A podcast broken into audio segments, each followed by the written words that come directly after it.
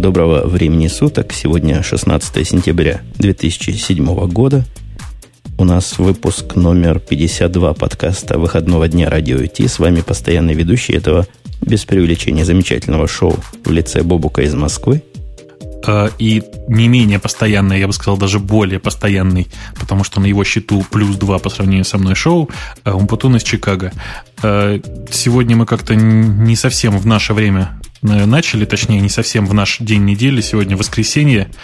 Э, я думаю, что это нам не помешает, как минимум, э, провести, ну, как, как минимум, не самый плохой подкаст. А у нас тут сразу пишут комментарий, что голос у меня необычный. Да, голос будет необычный, и вообще всякие будут артефакты и дефекты. И вообще я предполагаю, что Бобук будет говорить много, а я буду много слушать, хмыкать и, и, и сморкаться. Я больной тут как весь не в себя, но я думаю, вытащим наш обычный подкаст обычной длины, не будем его уменьшать в честь таких вот физиологических моих причин. Ну, Женя, как обычно. Жень, ты знаешь, я вообще тоже не очень, чтобы здоров. Э, многие, наверное, слышат, как я немножко так заикаюсь, немножко шепелявлю. Это, в общем, связано с тем, что я тоже э, побаливаю, пытаемся как-то прийти в себя, синхронно болеть, в общем, очень не хочется. А, особенно не хочется болеть на фоне всяких праздников, которые мы тут имеем вокруг – и о которых мы непременно вам хотим рассказать. Начнем сразу с праздничков, я думаю. Как ты согласен, коллега? Да, вполне. А, перед тем, как к праздникам перейти, я напомню нашей аудитории, которая в чате сейчас сидит онлайновом. У нас начался эфир, поэтому все всякие флудовские разговоры в токсы, а сюда только по теме, если возможно. Итак, праздник. Праздник 256 день в году. День программиста – ну, я бы вообще честно отмечал 250... Господи.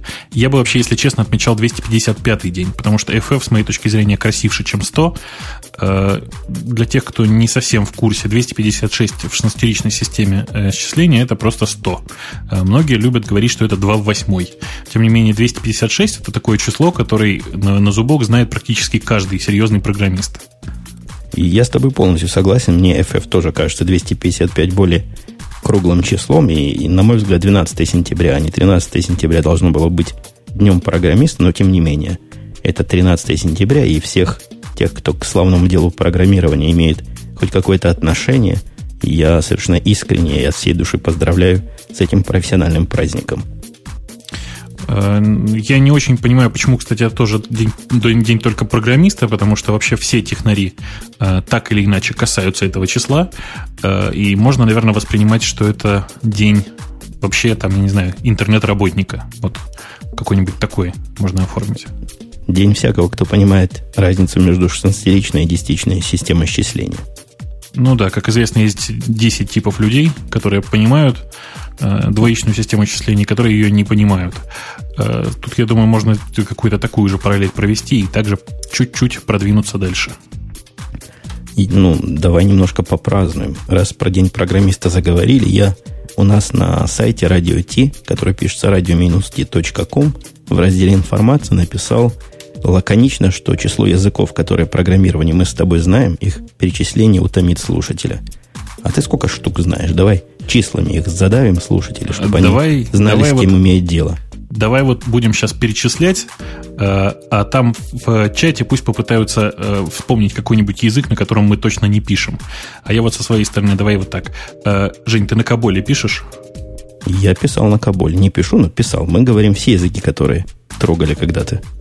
Кабол Отлично. подходит. Отлично, Кабол подходит, да? А Камл? Ну, вообще ML языки. Нет, вот это мимо меня прошло. О, е. Я, я, вот я, видимо, это, я круче. Потому что ML, Haskell и все такие вот, да, Ирланги вот нам еще предлагают. Конечно же, это все, это все мое. А на PHP пишешь? На PHP, к счастью, не пишу, но писал. Была такая у меня жуткая жуткое время в моей карьере программистской. Месяца два или три мне пришлось на PHP на этом писать. Э, Раби, ну, который Руби на самом деле, Луа. Э, вот Луа не знает. Луа знаешь? Да, Луа я знаю. Это отличный такой маленький язычок. Сейчас, по-моему, актуальная версия 5.1 или 5.2, что-то вот в этом роде. Это такой очень маленький язык, который в основном для встраивания в разные системы используется. Я откуда знаю Луа? Э, дело в том, что Lua довольно активно применяется в разных онлайновых играх, в частности в World of Warcraft в клиенте можно всякие скриптики писать. Конечно же, на Lua это делать очень удобно и приятно. О, боже, а вот ой, Красный Еж нас спрашивает, знаем ли мы PL1. Ну, это просто позорный вопрос. Но... У нас в институте PL1 это был первый язык, который там заставляли учить. PL1 и Fortran это, собственно, два языка, которые э, знают все программисты, которые хоть, хоть как-то этому обучались. А вот еще тот же Красный Еж пишет ассемблер. Ты сколько ассемблеров знаешь? Для скольких процессоров? Z80, Motorola 68 серии, Intel и, по-моему, ты знаешь, по-моему, все уже. То я все остальное комплекту, я просто плохо помню. Но. Я к этому комплекту еще штук 6 или 7, по-моему, использовал в свое время для всяких embedded процессоров. Хитрые такие, знаешь, ни с чем не совместимые, порой странные. А я знаю еще один ассемблер, который ты забыл. Ты наверняка знаешь не ассемблер, а, скорее всего, машинные коды для программируемых калькуляторов. Ну да, конечно. Но ты знаешь, это, в общем, немножко не компьютеры, с моей точки зрения, уже. Сейчас это воспринимается довольно смешно. А, тогда это действительно было, в общем, я не знаю, ну, такой вполне себе язык, по крайней мере, за неимением лучшего. Э, я не могу сказать, что это именно ассемблер, но э, некоторое средство программирования. Ну, а всякое позорище типа Дельфая, либо Дельфи было ну, у это, тебя? Это же Object Pascal. Конечно, было, и что делать? Приходилось иногда. Э, и ADA было, вот смотрю, и Unix Shell, конечно же. Вот C-Sharp, J-Sharp совершенно никак. Прошло мимо. У тебя как? Я C-Sharp умею читать, как владею со словарем. Я тут руководил одним проектом, где куски писались на C-Sharp, так что пришлось понять, чего там они, эти орлы пишут. Так что условно можно нам поставить за него плюсик. Слушай, а давай вот немножко разделимся. Смотри, есть языки, которые я легко читаю, а есть языки, на которых я хоть как-то могу писать. Вот на каких ты писать можешь? Без, ну, вот на без справочника по синтаксису. На C-Sharp не могу, а так ну, на всем, что движется практически, и на всем, что популярно, могу что-нибудь написать. Ну, есть просто довольно много языков, на которых я дальше э, там Hello World никогда не продвинусь. Вот вышеупомянутый BrainFuck, э, Whitespace, это все да, одна категория языков, так же, как и LOL-Code. Э, HTML это не язык программирования как тут вот предлагают нам ответить на вопрос, знаем ли мы язык HTML. О, а, а знаешь ли ты язык XML, я тебя хочу спросить. Ну, это тоже не язык программирования, хотя э, эту спецификацию разметки я, конечно же, знаю. Не, ну серьезно Приходится. говоря, если про языки вокруг XML, то XSL это вполне себе язык. Я надеюсь, его-то ты знаешь. Да, XSL это вполне себе язык. Я не могу сказать, что я его знаю очень хорошо, потому что вокруг меня в моей компании огромное количество людей, которые XSL знают на таком уровне, что мне просто страшно становится. Я, по-моему, рассказывал, да, историю, как э, один из наших сервисов буквально за полтора дня был C++ переписан на XSL. Э, объем кода там довольно большой вообще, в принципе. Э, и алгоритмы не, не самые простые. Э, Собственно, XSL, да, это вполне себе язык программирования. Он Turing Complete. Э, в общем, это главный показатель того, что он вполне себе нормальный язык программирования. Вообще, XSL, если мы уж про него заговорили, мне больше всего, знаешь, какой язык напоминает из знакомых мне раньше до него? Ну? Напоминает мне тот, на котором make-файлы пишут, и тот, на чем сейчас анты пишут. По-моему, это одного поля ягода, как они, по-моему, декларативные языки называются. Они действительно чем-то похожи, хотя для меня э, XSL намного больше похож на Lisp, наверное. Это действительно смесь такая Lisp и э, вот makefайловой системы. Э, это декларативные, да, видимо, языки. Я вот не очень сейчас силен в этом самом разделении. Э, тем не менее, XSL — это невероятно мощный язык, с одной стороны. С другой стороны, язык совершенно нечеловеческим для меня синтаксисом. Мы в, в компании нашей обычно шутим, что XSLT — это язык, который э, придумали чужие для хищников, э, и пока что вот ничего другого на замену ему мы найти не можем, э, несмотря на то, что, конечно, синтаксис ужасный. Вы нас, кстати, продолжаете слушать? Это у меня какие-то странные сообщения пришли. Все упало опять. Я не вижу никаких причин падения и никаких отрывов. Если вдруг кто нас слышит, потому что кто нас не слышит, глупо спрашивать. Но если слышите, то напишите что-нибудь в чат. А мы пока продолжим дальше. Ну, в общем, языков, которых мы знаем громадье, число их огромно, вагон и, и малая тележка. Основной язык, на который ты сейчас смотришь самой большой любовью? Это тебе кто, питон сегодня? Э, наверное, да. Наверное, для меня сейчас Python это такой наиболее простой и понятный язык, тем более, что в последнее время, если честно говорить, я гораздо больше времени программирую там на Thunderbird или на MailApp, то есть честно программирую в последнее время только в почтовом э, клиенте, программирую для себя и, конечно же, только на Python, потому что это просто такой лаконичный язык, который позволяет мне все, что нужно сделать, а в продакшн, в общем, я сервисы не запускаю. Да-да, у меня тоже питон для, для всяких таких мелких вещей, а для серьезных вещей, в которых я все еще профессионально держу руку на пульсе и пишу там действительно код, это последние года полтора-два Java.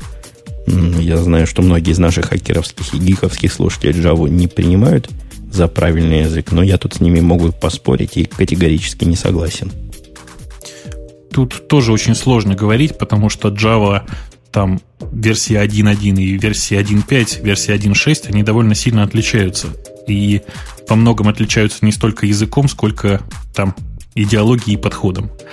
Э, та же история была в свое время с питоном, если помнишь. То есть разница между 1.5 и 2.0 версией была просто гигантская. Да, ну, я думаю, можно заканчивать наше измерение, чем мы там с тобой мерились и чем мы хвастались перед слушателями, перейти к следующей, тоже не менее радостной теме. А, следующий прямо по порядку, да? Прямо по порядку позлорадствовать. Новость, Она радостная новость, в смысле зарадствования. Новость очень странная. А, новость звучит примерно так. Компания SEO объявила себя банкротами.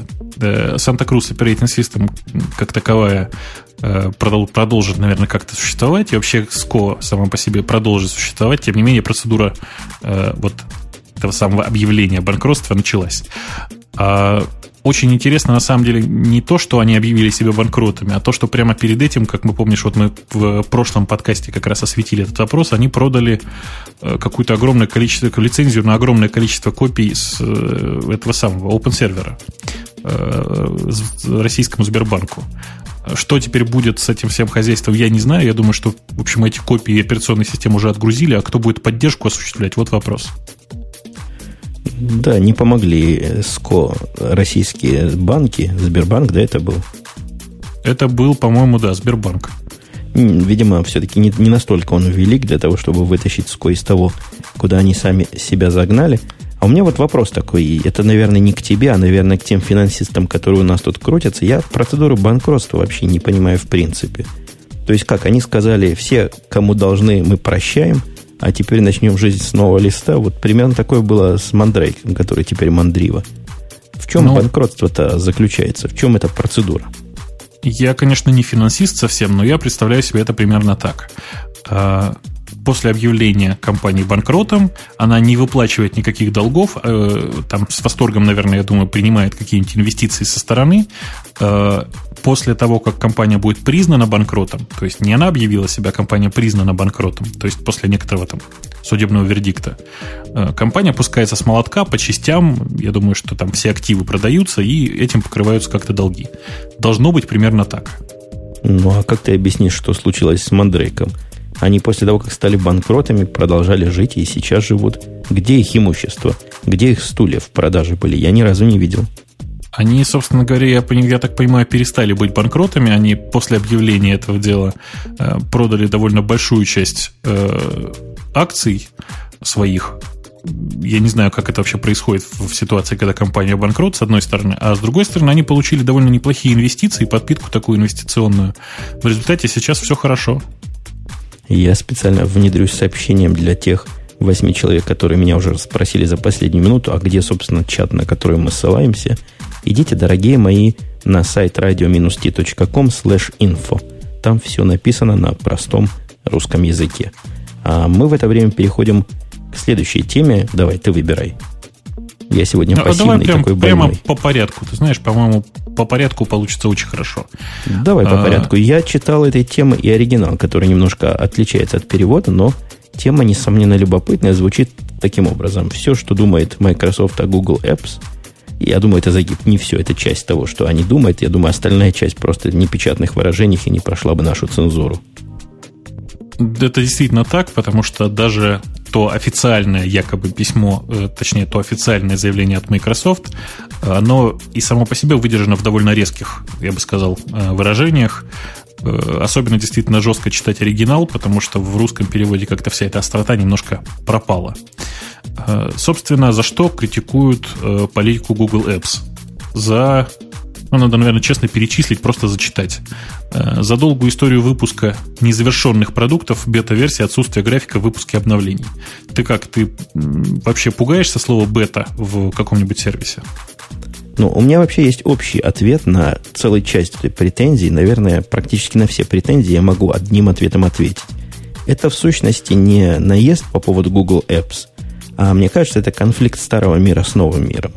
То есть тут речь идет о том, что производитель такого типичного программного обеспечения с понятным циклом выпуска, с понятной моделью продаж и с понятной моделью поддержки не понимают, в принципе, вот как вот это все новое работает. И вот, вот это удивление и высказано вот в всех этих пунктах. Например, бета-версия отсутствия графика выпуска обновлений – это вот как раз про то. Это такой новый путь. Новый путь иметь исключительно бета-версию продукта – не иметь никакого графика выпуска обновлений, но при этом иметь продукт рабочий, приятный и любимый пользователями. Собственно, эта надпись бета на сервисе позволяет компании Google ни за что, по большому счету, не отвечать, это действительно так, и ничего не гарантировать, кроме некоторой такой урезанной функциональности. Э, это отдельный совершенно пункт, пункт, пункт критики, потому что действительно, Google Apps бывает периодически недоступен. Это происходит очень редко. Я помню недавнее совершенно событие, когда пропал на некоторое время Google Mail. Э, Gmail был просто недоступен. Э, здесь вот это действительно тоже упоминается, и с моей точки зрения это единственный серьезный такой аргумент, почему Google Apps плох как таковой. Нельзя настолько зависеть от интернета. Между тем, кстати, слухи о том, что Google собирается выпустить офлайновую версию Google Mail, то есть э, такую версию, которая будет сохранять э, закэшированные письма на локальной машине. Э, эти слухи имеют место быть и периодически проскакивают. Вот последняя новость такая была буквально позавчера. Мне кажется, степень подучести Google Mail, кстати, они на Google Mail, по-моему, для корпорации 99 чем-то там в периоде процентов гарантируют 99,9 или 99,8 гарантируют, она достаточно надежная, и степень подучести сильно преувеличена, и по моему опыту она сравнима, например, с подучестью моего бизнес-интернет-провайдера. Нет, это, это все действительно так, но э, действительно очень важный момент, что у Google Apps нет как таковой нормальной поддержки. Э, здесь, собственно, и в заметке в самой было, и это вообще общеизвестный факт, что поддержка Google Apps, она осуществляется по телефону с понедельника по пятницу в течение, по-моему, я не знаю, 11-12, что ли, часов времени. Э, Все остальное время ты, в общем, остаешься один на один с этим интернет-сайтом, никакой поддержки тебе не оказывают, а в случае, когда у тебя, скажем так, не самый удачный канал в интернет, ты получаешь настолько интересные глюки, что мало не покажется никому. Ну, видимо, Google Apps для тех, кого проблемы неудачных каналов и медленных коннектов уже не интересуют, таких много – и я вокруг себя не вижу людей, которые жалуются на плохие коннекты. Поэтому я целевую аудиторию Google Apps как раз вижу. С точки зрения же поддержки в нормальных условиях, когда оно работает как предназначено работать, я даже не знаю, что там особого и поддерживать. Вот эта идея следующая, которую ругают, что всего лишь 10% реализовано, и это не есть хорошо, потому что есть пользователи, которым надо больше процентов, это как раз э, ключ к тому, что и поддерживать-то там нечего особенно.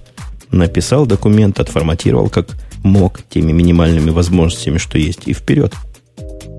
А, здесь, в общем, речь о поддержке-то немножко на другом уровне. То есть в ситуации, когда э, у меня ключит Google Docs э, или там, не знаю, Google Mail, никто не отвечает за то, по какой причине он сейчас глючит, понимаешь? Э, нет какого-то единого центра поддержки, который может сказать, а это у вас проблемы с интернет-каналом, для того, чтобы я обратился к своему там интернет-провайдеру. Э, собственно, в бизнесе такие вещи, прямо скажем, недопустимы. Я больше чем уверен, что у тебя у самого, например, интернет-канал, который на работе, он э, с, некоторым, там, с некоторой гарантией работает. И вообще он у тебя неоднократно резервированный. В данном случае ни о каком резервировании Google Mail, как ты понимаешь, речи быть не может. Я с тобой полностью согласен, это все не есть хорошо. Но опять же, мы реалисты, живем вот в обычном реальном мире. И в нашем обычном реальном мире какой альтернативный способ той же почты – вот так мы, люди понимающие, в 90% компаний, которые имеют свои mail-сервера, стоит компьютер, один сервер. Как правило, без бэкапа. Мы-то знаем, народ бэкапа не очень любит. Как правило, на каком-нибудь простецком рейде. Все это дело тоже, политика создания резервных копий далека от идеальной. И надежность всего этого решения, ну уж точно не выше, чем надежность какого-то далекого Гугла, который потенциально, конечно, может упасть и изредка падает, но тем не менее ведет себя на удивление хорошо. Все оно так, понимаешь, но бизнес это зачастую еще и бумажки. Э, в случае с Google Mail этих бумажек просто нет. Знаешь, какая одна из главных проблем при распространении э, Linux в России была всегда? Эм, приходит к тебе какой-нибудь, там, не знаю, человек из какой-нибудь серьезной большой организации. У тебя на рабочем столе стоит Linux. Что, что спрашивает человек, а где у тебя бумажки, где у тебя коробка от этого софта, где у тебя лицензия на этот софт? И ты не можешь ничего ему объяснить, потому что лицензия GPL, она ну, в электронном виде, ты понимаешь. Нет э, какой-то вот бумажки, а без бумажки, как известно, ты ничто ты нас подводишь, в общем, к еще одному требованию, к еще одной претензии, и, по-моему, претензии довольно серьезной и оправданной. Тут в переводе немножко не, не точно сказано о том, что Google ругает за отсутствие управления документами. Речь идет о том, что есть у компании некоторые ситуации, когда, например, по решению суда производится изъятие документов. И я не знаю, как это изъятие происходит в случае, если у вас есть свой собственный сервер файловый, то есть они как контролируют, что ты файлы удалил оттуда – и форматирует ваш диск, но в случае, в случае Гугла удалить-то известно ничего нельзя.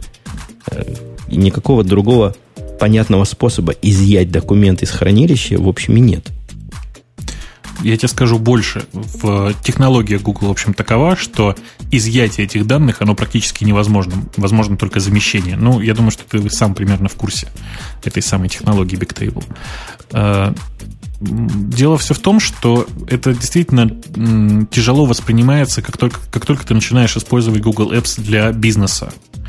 Если ты его используешь в личных целях или там, ну, почти в личных, или у тебя мелкая какая-то компания, э, которая не, там не проходит ежегодного аудита, э, естественно, Google Apps это практически идеальное решение. Э, что делать и как сделать Google Apps доступным э, для большого бизнеса, я вот, например, пока не понимаю. Мне, в том, мне, в общем, я тут имею какую-то двойственную, дуальную позицию. С одной стороны, да. С одной стороны, я тоже не понимаю вот именно вот этой проблемы. А с другой стороны, представь себе правильную организацию типа нашей с тобой, в которых все хранится в системах контроля версий. Вот пришли фискальные органы, говорят, изъять. Да и из не всякой системы контроля ревизии ты из, изымешь все, что они хотят. Это опять, мне кажется, не претензия Гугла, а претензия старого против нового – претензия взгляда на документы как просто на бумажные копии, но хранящиеся в электронном виде, и непонимание того, что сегодня оно, в общем, не так, не совсем так, или даже совсем не так. Это, в этом-то, конечно, ты совершенно прав. То есть это явное явный конфликт между миром старого, миром без интернета, э, с миром новым, миром вот этих самых коммуникаций и коммуникационных всяких технологий.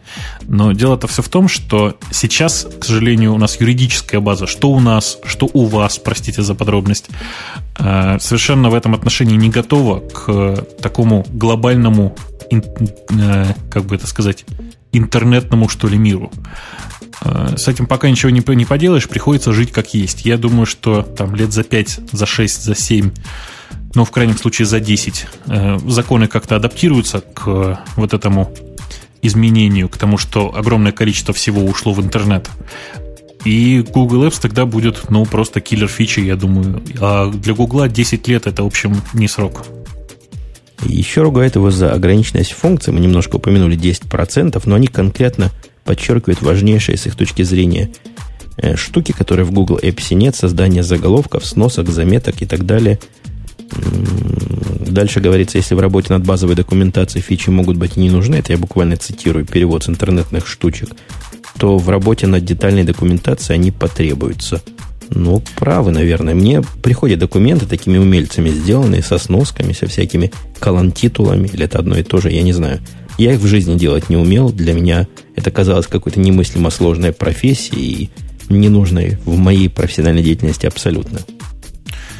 Я думаю, что 99% или даже 99,9% пользователей всеми этими фичами не пользуются. Если мы их ограничиваем, то есть мы им четко говорим, что набор функций вот такой, то, я не знаю, за 2-3 за месяца они очень быстро привыкнут к тому, что все эти вардовские фичи, которые у них раньше были, их теперь нет. Э, привыкание к уменьшению фичей наступает очень быстро. Ну, по крайней мере, по моему опыту. И как раз вот эта ограниченность, она меня совершенно не парит. А вот то, что вардовские excel файлы далеко не всегда показываются именно так, как они выглядели на десктопном клиенте у пользователя, вот это для меня проблема. Мне попался на днях буквально файл э, вардовский, не экселевский, а вардовский такой хитро оформленный, который абсолютно поломался Google Docs, но зато я его открыл. У меня на этом компьютере вообще нету никаких следов Word, я его смог открыть последним не офисом, так замечательно, и так ровненько, и так красиво, просто порадовался вот этой новой сборке, которая не требует X11 больше. Прекрасно этот не офис у меня проработал и показал себя очень достойно. Ты знаешь, а я в последнее время вот э, часто мы общаемся очень с э, одним моим коллегой, он тоже вот он пришел к этой мысли первым, а я сразу после него. Есть отличные совершенно программы от большой, серьезной, крупной корпорации. Э, называется Word Viewer и Excel Viewer. Это маленькие программки, они обе там размером меньше 10 мегабайт. Э, отлично, просто идеально работают под вайном, э, ничего больше не требуют, показывают все отлично. А документы эти я никогда не редактирую. Знаешь, у меня нет нужды править фордовские или экселевые документы. Главное их посмотреть. Я тут смотрю, что, что нам пишут, аж задумался, немножко нить потерял. И я так понимаю, мы с тобой тему осветили целиком и полностью. Можно переходить на следующий вопрос, на следующую подтему. Тут у нас Слушай, есть пока такая... мы с тобой пока мы с тобой Да-да. не перескочили, знаешь, вот маленькая тема в сторону немножко. Скажи, как ты думаешь, э, сколько времени пройдет, прежде чем Microsoft выпустит полностью свой аналог Google Apps? Ну, мне кажется, процесс идет просто вовсю. И семимильными шагами, и, на мой взгляд, ну, судя по их темпам, они не особо шустрые такие. В 2008-2009 году можно ожидать полного комплекта в Microsoft Live 2 или Live 3, как они его назовут – будет все это вместе. И будет, есть... наверное, вполне работать, как они вот сейчас Translation запустили, сервис свой. Тоже не совсем-то в майкрософтовскую дугу, не совсем в майкрософтовскую модель укладывается этот сервис.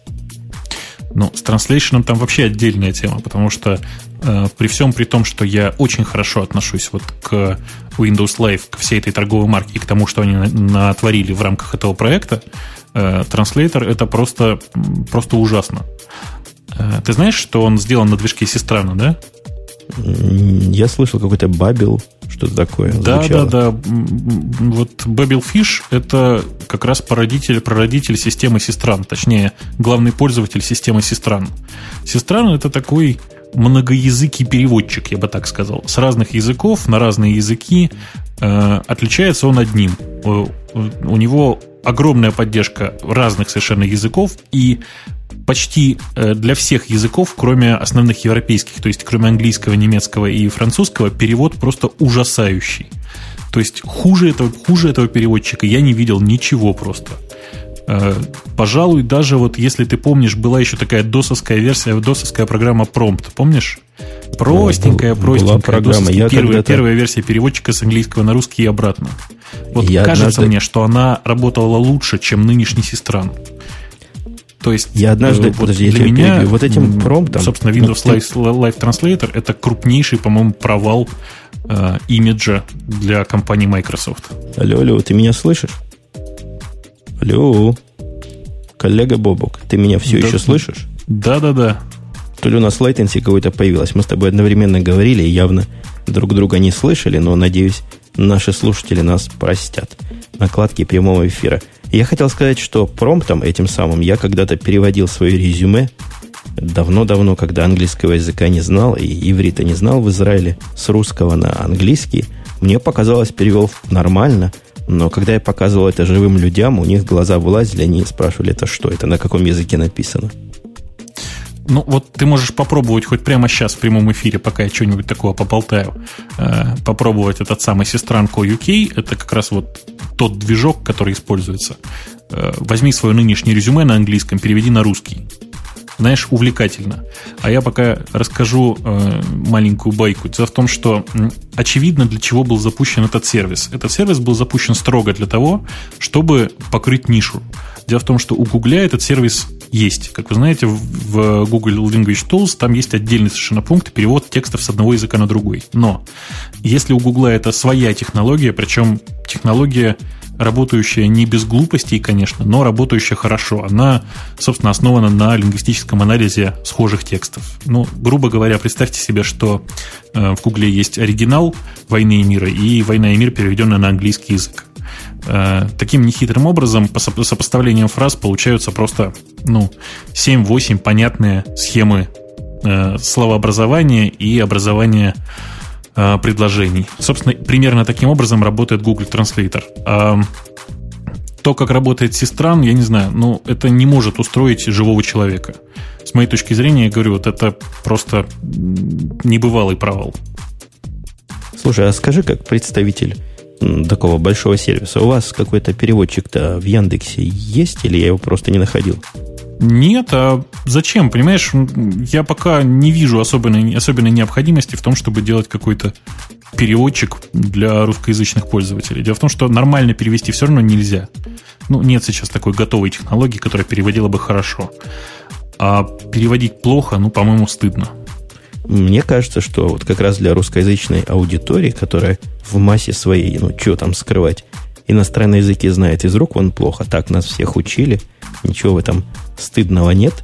Наличие правильного такого онлайнового переводчика вполне оправдано и вполне было бы интересно. Хотя, конечно, русский язык, например, на английский автоматическим путем, мне кажется, очень плохо накладывается и очень проблематично вообще потенциально получить хороший перевод всего этого хозяйства. В этом смысле мне гугловский путь, когда, ну, о котором ты только что рассказывал, видится более правильным и практически единственным возможным путем здесь добивания какого-то нормального человеческого результата, а плюс к тому, я не помню, говорил ты это или нет, в Гугле-то можно перевод свой уточнить.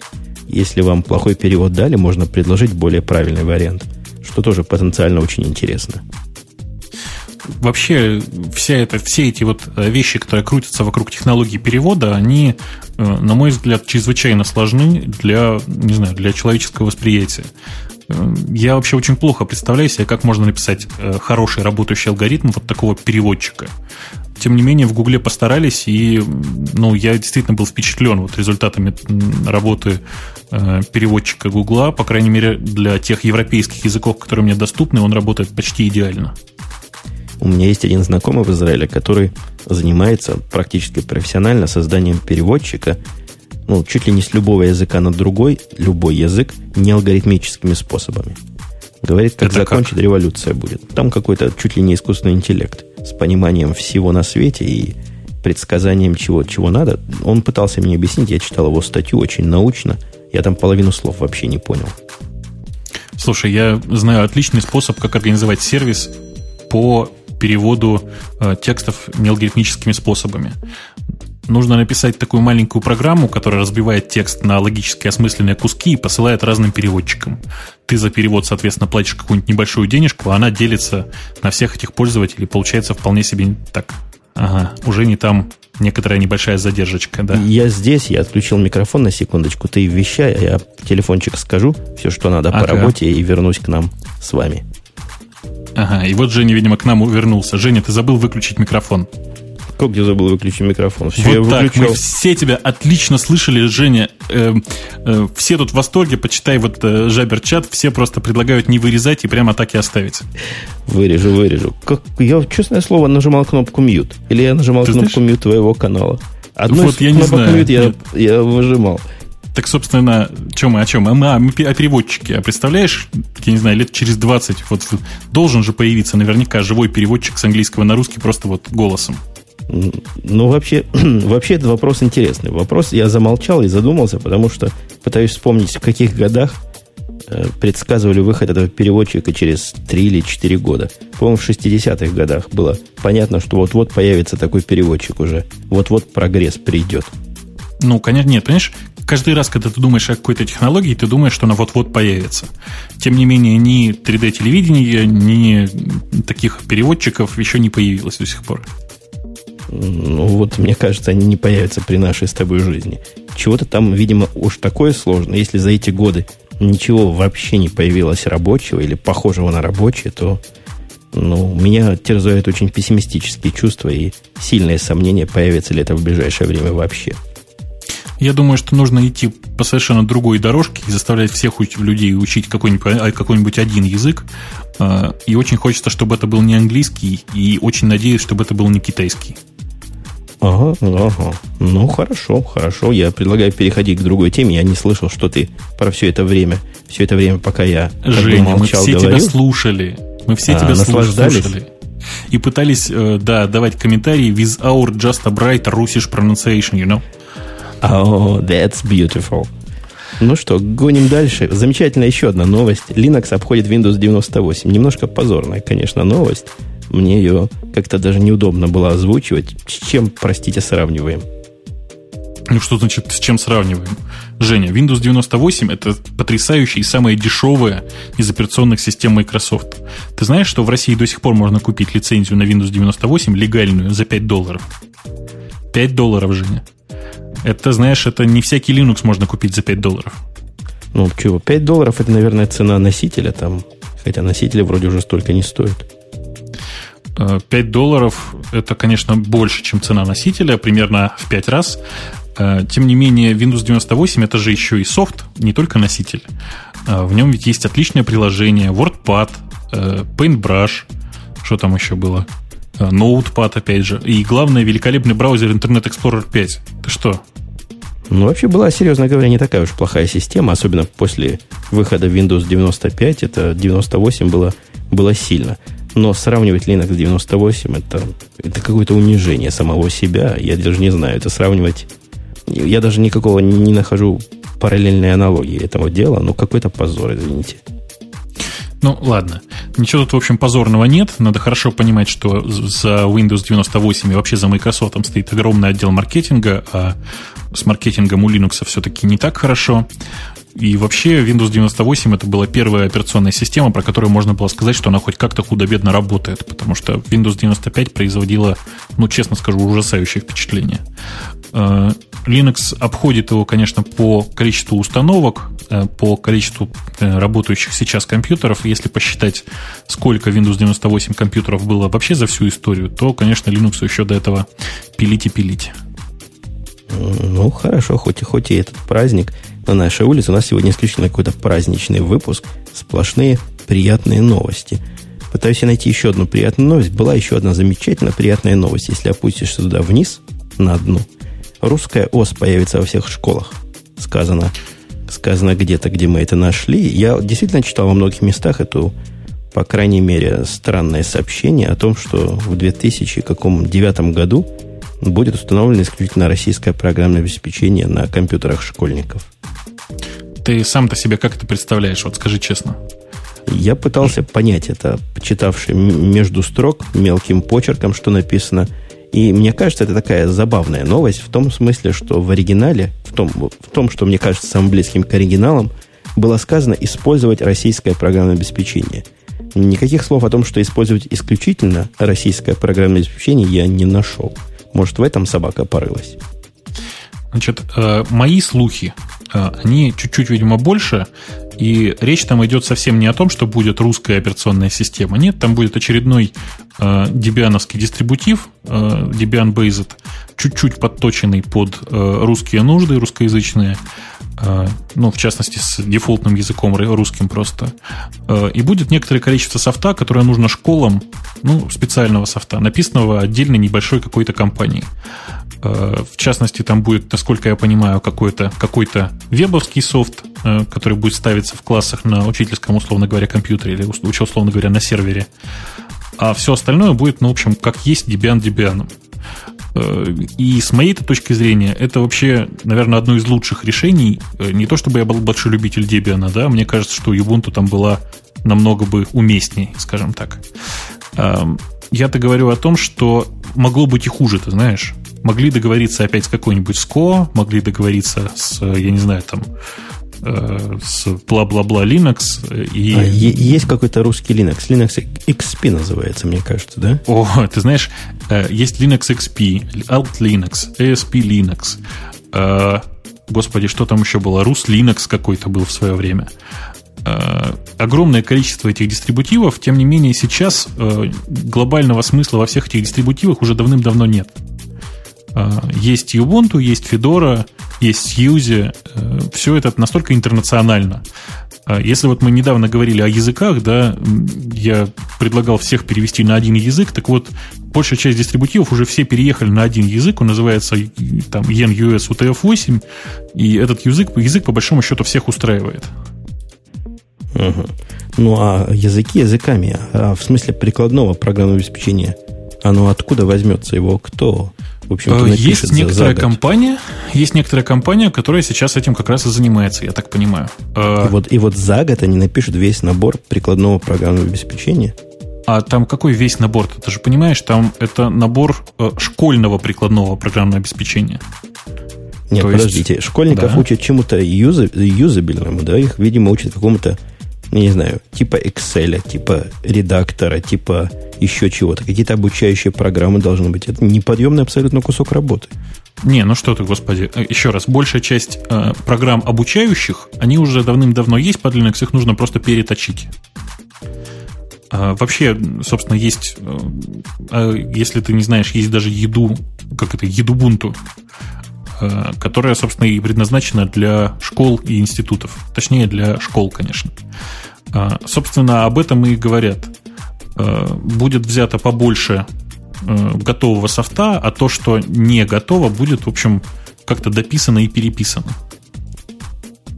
Ну, не знаю. А тебе не кажется, что это какой-то... Я не буду конспирологических теорий, конечно, называть, какой-то распил, какой-то такой спускание денег налево, уж больно глобальный проект. Вот во всех школах исключительно русские программы или в основном русские программы – не очень мне все это. Единственное, понятно мне, зачем это надо, чтобы перевести как-то программы на язык, который дети понимают. Сомнительная, в общем, фича, потому что английский язык в компьютерах знать просто полезно.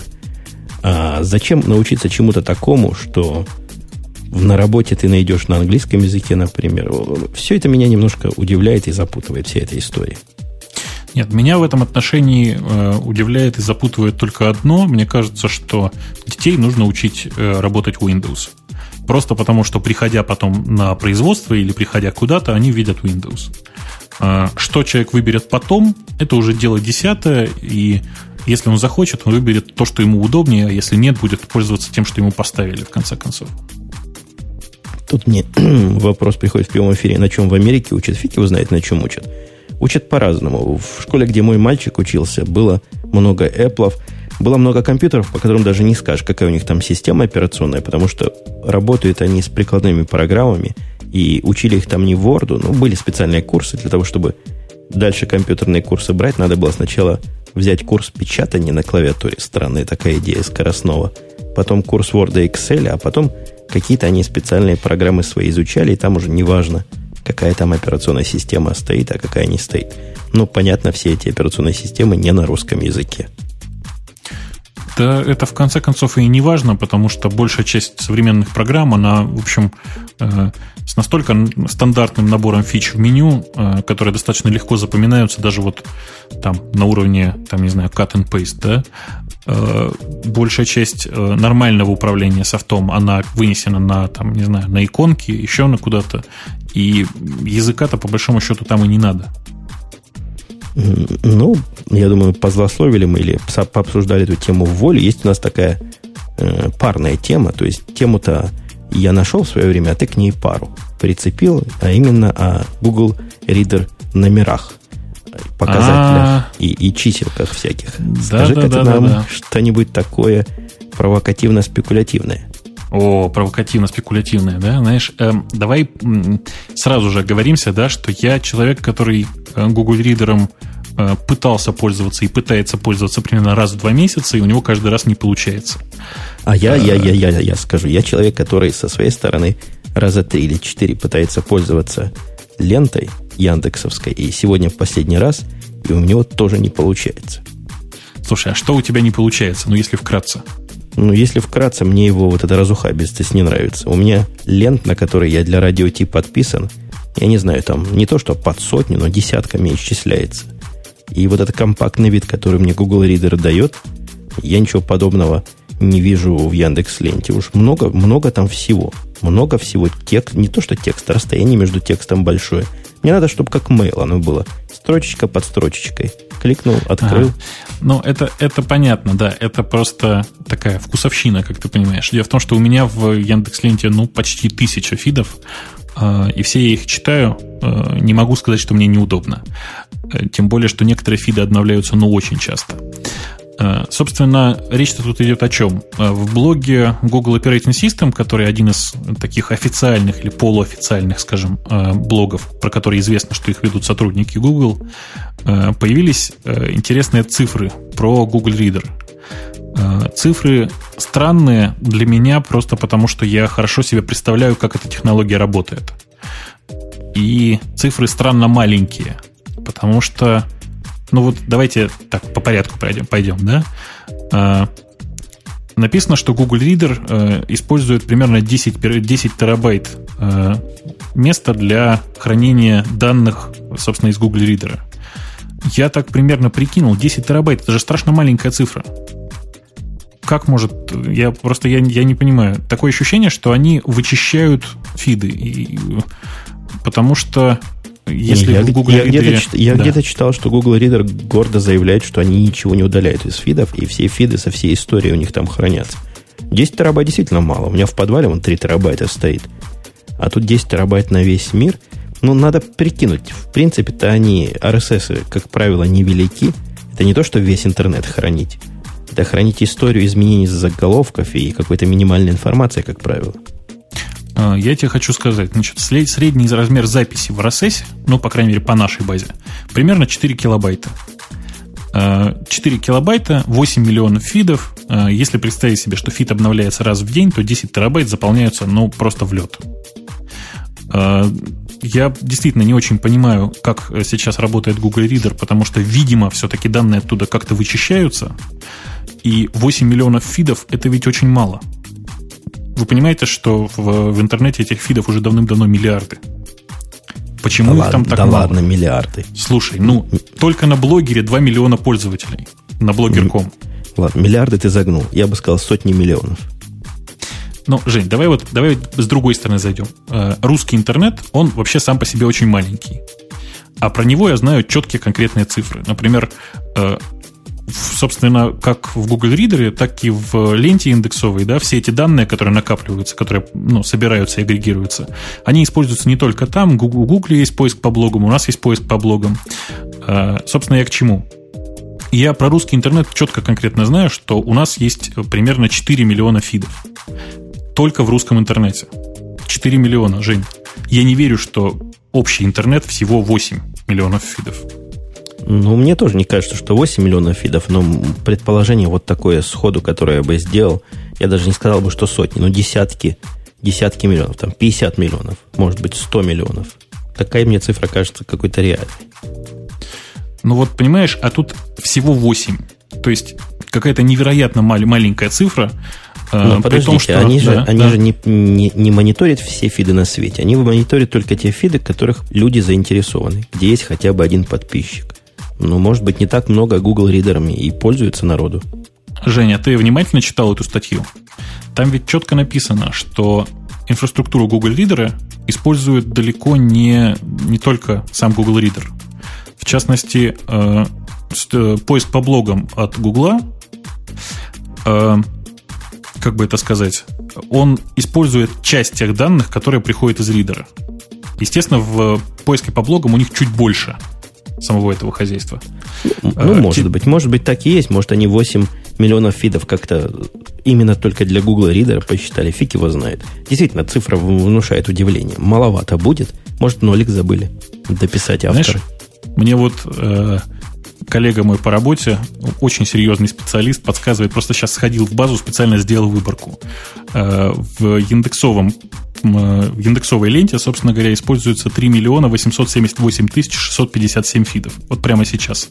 Я думаю, что прямо сейчас их уже 659, потому что скорость добавления фидов, она довольно большая. Э, я, собственно, все, собственно, к чему? Э, какие-то очень невнятные цифры. Ну, правда, очень невнятные. Интересная цифра о том, что э, индекс растет примерно на 4% каждую неделю. В это вот я очень легко верю, потому что, э, ну, я не знаю, благосфера порождает такое дикое количество информации. Э, главное, что большая часть этой информации, с моей точки зрения, ну, не информация вовсе, а какой-то, не знаю, белый шум. Тем не менее, количество информации в RSS-фидах постоянно растет, и есть даже некоторые ускорения у нас сейчас вот у нас сейчас занято там, не знаю, примерно 30, 30, наверное, машин в этом самом сервисе лента и в сервисе поиск по блогам. При этом у нас-то, естественно, они все объединены, то есть мы храним данные вместе. Ох, я, собственно, к чему все? Э, я первый раз вот вижу такую историю, когда э, приходит э, какая-то приходят какие-то данные про гугловские сервисы, и оказывается, что эти сервисы, ну, скажем, не слишком хороши по техническим характеристикам. Э, представляешь себе, вот э, у них 4, 8 миллионов фидов, у нас 4 миллиона примерно фидов, при этом у них почему-то 150 машин, а у нас на этом сервисе 30. Я не знаю, мне как прыгать, прыгать и кричать «Ура, ура, мы круче?» Или наоборот грустить мы беднее, не можем столько машин туда поставить. Нет, это хорошая, конечно, идея. На самом деле мы можем поставить и 150, только зачем, Жень? Да, я, конечно, согласен. Не надо много ставить машин, и хорошо, что у вас меньше машин этим справляется. Но мне цифры mm-hmm. эти вызывают удивление и, и сомнения какие-то. Вот как-то маловато будет. Хотя вот то, что фиды обновляется каждый час и каждые три часа, ты, твои наблюдения под, подтверждают это? Мне кажется, обновляются чаще те фиды, на которые много подписчиков, чем раз в час. Ну, так и есть. Э, есть четкое ощущение, что популярные фиды типа TechCrunch там или, э, ну, я не знаю, самые популярные вот фиды, действительно, они э, явно обновляются быстрее. Тем не менее, я очень недоволен скоростью обновления Google Reader фидов. Ну, просто прямо совсем недоволен. Потому не, что... Ну, вот не самый ну, популярный фид Russian подкастинга, например. Последних подкастов обновляется у меня ну, в худшем случае задержкой в 5 минут по сравнению с тем, как в жизни происходит. Ну, я, конечно, могу сейчас погордиться тем, что, например, э, посты, э, приходящие в Live Journal, в поиске по блогам и в ленте, оказываются э, не, не больше, чем через минуту после того, как они появились. Если ты понимаешь, о чем я опять же говорю. Я вообще не понимаю, почему и зачем такая нехилая задержка вообще происходит, например, с блогером. Смотри, э, блогер – это гугловский сервис. Почему пост, который публикуется в блогере, моментально не появляется в Google Reader? Вот где логика? Мне кажется, это не логика, мне кажется, это техника. Блогер когда-то был не гугловским сервисом, и, видимо, его еще туда в конец не, в, не вставили, не интегрировали. Я думаю, это что-то вот из этой стороны, а вовсе не какой-то технологический такой просчет или какая-то великая технологическая идея.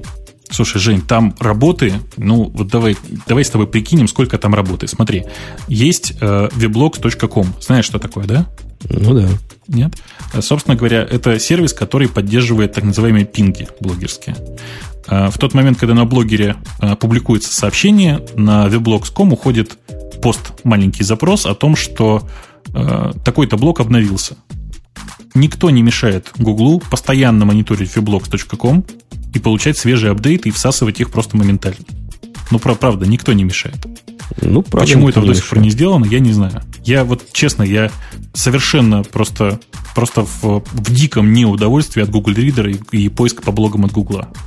Это вот с моей точки зрения единственный сервис от Google, который, э, э, скажем, очень нехорош. Давай будем культурно выражаться сегодня.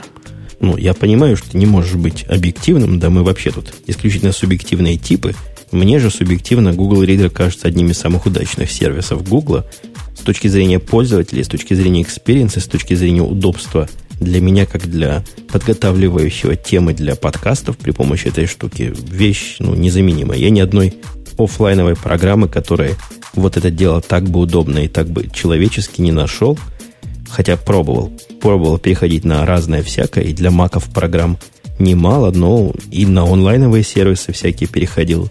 Всегда возвращался обратно на Google Reader, так что у меня с ним связывает такая прочная и давняя любовь. А это, знаешь, это совсем про другое. Мы вот перед тем, а, как начать запись подкастов, в чате с какими-то пользователями как раз это дело и обсуждали. А, дело в том, что пользовательское впечатление от этой программы, то есть а, юзабилити, там, внешний вид, какие-то особенности, какие-то фичи, которые используешь, используешь ты обычно при работе, они никакого отношения к внутреннему технологическому устройству, как ты понимаешь, не имеют. И чисто внешне мне, конечно, Google Reader вполне даже нравится и вполне меня устраивает, особенно вот в нынешнем его дизайне, вот, который уже третий по счету, да, или второй? Ну, который последний, наверное, уже полгода имеет место ну, быть. Да, да, да, да, именно так. Да, ну, я думаю, хорошо мы прошлись по Google Reader. Твои наезды восприняты теми, кому надо. Может, Google нас слушает и вот пос- посмотрит на Яндекс Ленту и сделает как надо. А, сложный вопрос, это так, как надо или так, как получилось. А, тем не менее, Яндекс Лента это сервис для совсем других людей. Это не, не для гиков, наверное, вот так. А вот что для гиков у нас есть под завершение нашего выпуска. Ну, мы еще не совсем уходим, у нас еще есть пара, тройка вопросов, но э, традиционная когда-то была перечислительная тема про, про номерки, про всякие. Сегодня такая тема у нас немножко фривольная – и скорее подходит радио Ж, чем радио Т. Радио Ж или радио М. Ну, как повезет. Собственно, э, тему, по-моему, и ты, Женя, и я одновременно практически видели на Диге. Тема набрала довольно большое количество этих самых дигов. И э, заглавие статьи примерно таково. Э, 10 способов, которыми программист э, может улучшить э, свой, свою э, личную жизнь. Давай скажем так. Его или ее сексуальную жизнь. Тут прямым текстом сказано. Хотя тут про секс, в общем, ничего в статье дальше не говорится, к сожалению. Ну, собственно, да, это очередная статья с легким таким налетом сарказма, и э, сделана она по принципу 10 вещей, которые на самом деле никогда не нужно делать тем не менее, подается это так, как будто бы вот это именно то, что вам надо. Ну, в общем, типовая издевательская статья, ничего такого. Да, я тут под конец выпуска опять начал лаять. Э, я предлагаю по пунктам. Пойти пункты хорошие, такие правильные пункты. Во-первых, предлагают первым делом встречаться и свиданичать только с другими программистами.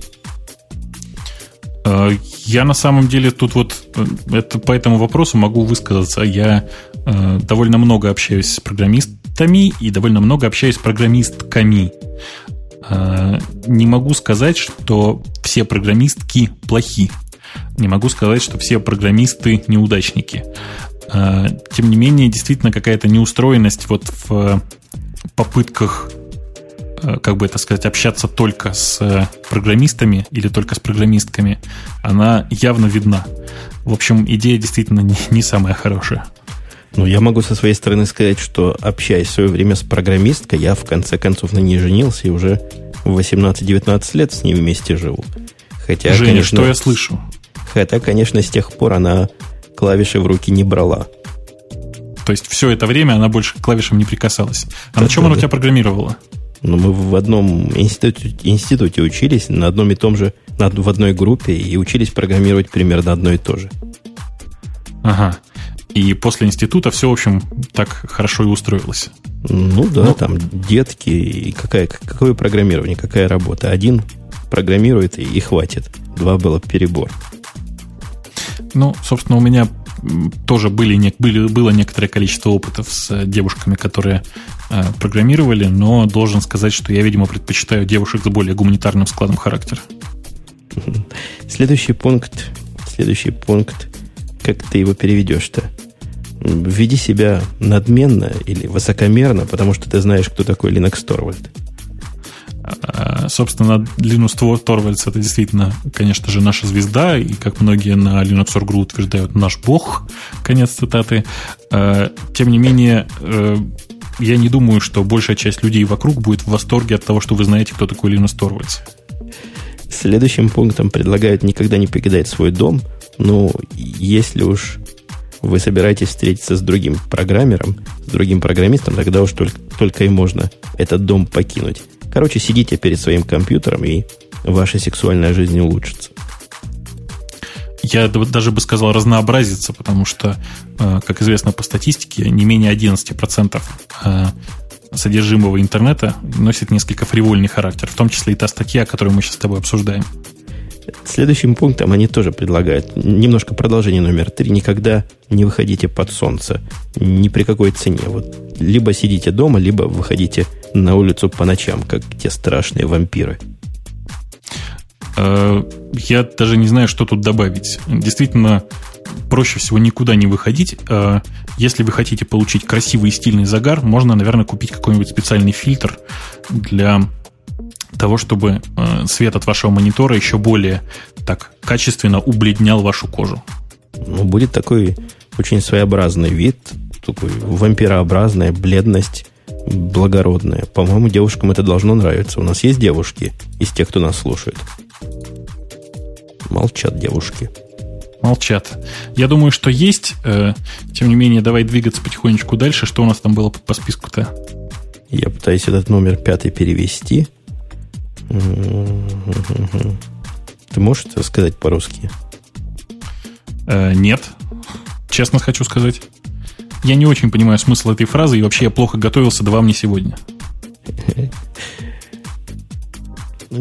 Тут, по-моему, речь идет о том, что оставайся таким высокомерным и гордым всем, что ты когда-то разработал, все веб-сайты, которые ты сделал, и все революционные идеи, которые ты когда-то придумал, и говори только об этом во, во, всяких, во всяких встречах и на всяких других местах, где ты с людьми пересекаешься. Вот как-то трудно мне все это было вместе сказать, но что-то вот в эту примерно сторону. А, это просто, знаешь, это к вопросу о онлайновых переводчиках никак не могу успокоиться. Сейчас вот ты пока разъяснишь, что к чему, а я попробую засунуть это в онлайновый переводчик, посмотреть, что получится. Мне кажется, этот пункт сам по себе понятен. Следующий пункт мне кажется более любопытным. Первым делом, когда приходишь кому-то на свидание, если ты вдруг нарушил предыдущие пункты, надо поиздеваться над компьютером того или той, который ты пришел, если у него PC сказать, ну что ж ты, дружище, ну кто сейчас на PC программирует, что за отстой, где твой Mac, если Mac тоже поиздеваться, кто на Macах программирует, где твой Linux. Вот таким вот образом очень полезно для дальнейших отношений сказано в этой статье. А предыдущая статья, э, сестра нам была переведена примерно так. А, предыдущий заголовок вот этот. Э, «Останьте порочно территориально, всего программного обеспечения вы конструировали, веб-сайтов вы начали, или революционных новых идей вы затаиваете. Конец цитаты. Ну, ну ты видишь, то же самое, ну, что ну, я есть, говорил. Да, ты был очень близок к тексту, мне кажется. А, собственно, я вообще готов целиком поддержать пункт номер 6, про который ты перед этим говорил. Я с легкостью перескакиваю с одной платформы на другую и вообще достаточно подготовлен для того, чтобы сказать, фу, Mac, Mac отстой, или там, какой ужас, это, это ваша Vista, или ваш Linux это пионерская подделка, а нужно пользоваться операционными системами серьезных крупных корпораций, а не какими-то там э, детскими вот ручками накорябаны. Э, и вообще это, в общем, Пункт, пункт номер 6 это просто зибест. Э, всегда делайте так, и вас ждет успех. Номер 7, я не знаю, по-моему, он не очень характерен. Носите вот этот бэкпэк, то есть рюкзак, так высоко на вашей спине, как возможно. У вас что, програ- программеры носят бэкпэки эти? Я такого не видал. Ты знаешь, мне кажется, что вот бэкпэк, о котором здесь речь идет, это такой главный атрибут гика такой характерный рюкзачок, он действительно его поднимает как можно выше, так, чтобы он не мешал ходить, вот, и не снимает его такое ощущение, что никогда. Просто, ну вот, это очень похоже, знаешь, такой типовой гиковский рюкзачок. Вот здесь о чем речь идет.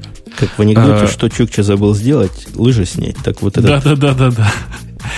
Собственно, я в последнее время Вообще не вижу людей с такими вот рюкзачками, задранными высоко. И вообще я в последнее время что-то гиков не наблюдаю. Может быть, я, может, у меня этот стокгольский синдром, знаешь. Может быть, я тоже гик теперь. Восьмой пункт прикольный. Смог ты его перевести без словаря? Нет. А ты? Ну, рассказывай всему свету, какое эротическое наслаждение и заряд ты получал каждый раз, когда открываешь новую коробку с компьютерами или новую пачку с программами. О, да. Я тут, ты знаешь, э, в, внутри Parallels поставил себе, точнее, начал ставить себе, вот сейчас как раз на паузе стоит, э, установка Висты. Это просто настолько возбуждает, то есть я просто чувствую, сколько придется, простите, потрахаться для того, чтобы завести ее нормально под Parallels. Нормально это в смысле так, чтобы она работала не хуже, чем предыдущая XP. Эм, просто вот а совершенно отдельное удовольствие это вскрывать коробку с Вистой, потому что она выглядит внешне просто отлично, просто сказочно. Но процесс вот вскрывания этой коробки, он меня утомил, ну, я не знаю, до дрожи в руках. Не, ну, производители современных железок как будто бы специально издеваются и пытаются процесс вскрытия по-всячески спохабить. Раньше ты помнишь, как берешь коробку картонную, открываешь ее, разрываешь, вожделенное что-то оттуда достаешь.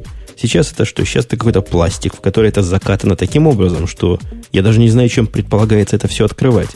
Пока нож найдешь или ножницы не всякие все это разрежут, пока эту пластиковую упаковку разорвешь, три раза руки порежешь. Антиэротично стало все это дело, и как-то мне от этого прямо грустно. Я тут на днях покупал э, TV-тюнер для ну, поддерживаемого macOS. Э, собственно, это Pinnacle TV USB стик такой. Он оказался последним в магазине, а знаешь, там в магазине для того, чтобы товары не хватали с полок и не выносили, там прицепляют такую клипсу специальную.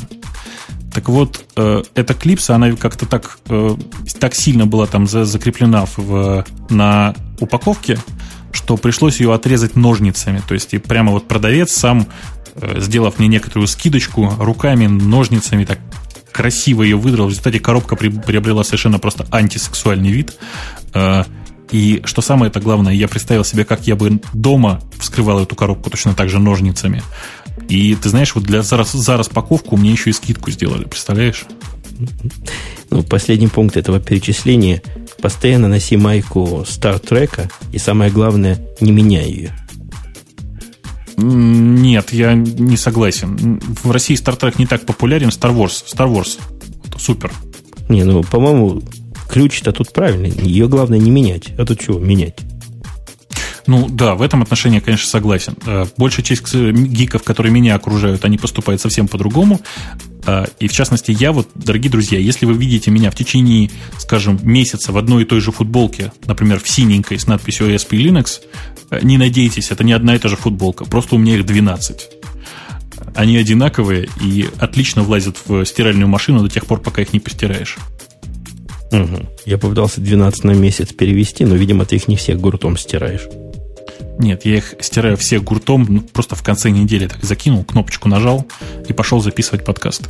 Ну да, всякий правильный гик должен поддерживаться известной русской поговорки «баня не театр, раз в год сходить надо». Да, именно так. Собственно, главный, это, главный месседж этого самого пункта номер 10 как раз и заключается в том, что носить нужно одну и ту же футболку. Никаких триков с тем, что это футболки одинаковые и их у вас много, быть не должно. Я думаю, этот юмор сомнительный мы покрыли как бы ковцу, и можно перейти к теме вопросов коротенько так, потому что в эфире мы уже бог знает сколько, хотя, хотя трудно сказать, сколько останется после того, как я вырежу то, что попало в эфир по недоразумению. Э, ты какие-нибудь комментарии там интересные видишь из выбранных нами с тобой? Так, так, так, так, так iPhone обновляет e-mail в выключенном состоянии в роуминге. Владелец попадает на грандиозные бабки. Ну, я даже не знаю, что тут прокомментировать. Я вот смотрю, что там какое-то неимоверное количество голосов э, за это сообщение. Ну, дорогие друзья, что же вы ожидали в конце концов? Э, в роуминге есть э, там довольно дорогой GPRS, особенно в Европе. Он просто бешеных денег стоит.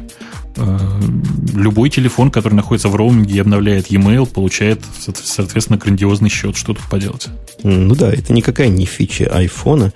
Хотя, возможно, можно было подумать и понять, если ты в роуминге, есть у них возможности у телефонов-то это понять. то обновляй mail, например, не каждые 15 минут, как велено хозяином, а каждые 15 часов. Ну, тут с другой стороны, если человек сказал, хочу проверять каждые 5 или 10 минут, наверное, он понимал, что он делает. Ну, собственно, да. Если вы там чиркаете спичками около газового баллона, то никто не виноват в том, что на газовом баллоне не написано «Внимание, огнеопасно». А, собственно, я не думаю, что это какая-то большая проблема. Вообще, мне кажется, что в последнее время очень много историй о том, как плох iPhone. Э, я не думаю, что всех этих людей купили. У меня вообще паранойи в этом отношении нет. Мне просто кажется, что есть довольно большое количество людей, которые iPhone себе ну, или позволить не могут, или по принципиальным соображениям не хотят, но полить надо, и вот поливают. Тут есть у нас еще у меня знакомый один есть с айфоном. У, него вот это реальная история. Наверное, вы слушали и читали про эту историю в интернете, когда присылает AT&T коробки, огромные коробки с распечатками ваших разговоров.